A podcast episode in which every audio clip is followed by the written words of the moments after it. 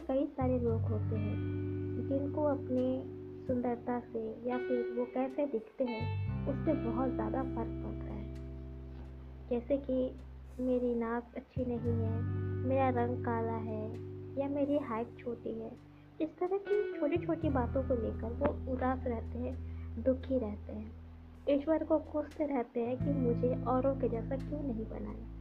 तो उन सबसे हम यही कहना चाहते हैं कि आपके ज़िंदगी में जितने भी ऐसे लोग हैं जो आपसे प्यार करते हैं, यानी कि आपके माँ बाप आपके दोस्त, आपके भाई बहन या आपका प्रेमी, जिनसे हम प्यार करते हैं, अगर उन्हें आपकी सुंदरता से या फिर आप कैसे दिखते हैं, उस बात से कोई फ़र्क नहीं पड़ता तो आपको भी कोई फ़र्क नहीं पड़ना चाहिए। दूसरी बात, आपको कोई हक नहीं है कि आप ईश्वर की रचना पर सवाल उठाएँ।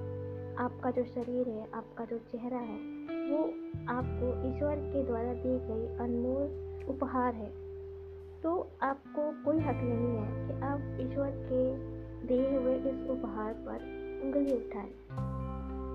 और हम आपसे एक सवाल करना चाहेंगे कि जितने भी ऐसे लोग हैं जिनसे आप प्यार करते हैं, यानी कि आपके माँ बाप दोस्त या भाई बहन अगर उनमें से किसी की भी सुंदरता में कमी आ जाए तो क्या आप उसको छोड़ दीजिएगा?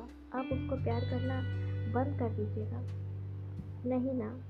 हमारी माँ जब हम छोटे होते हैं तो कितनी सुंदर दिखती है। और वही माँ जब हम बड़े होते हैं, वो बूढ़ी हो जाती है, कुरूप हो जाती है। फिर भी हमारे अपने माँ के प्रति हमारा प्यार जो है, वो कभी कम नहीं होता। तो फिर क्यों हम कैसे दिखते हैं?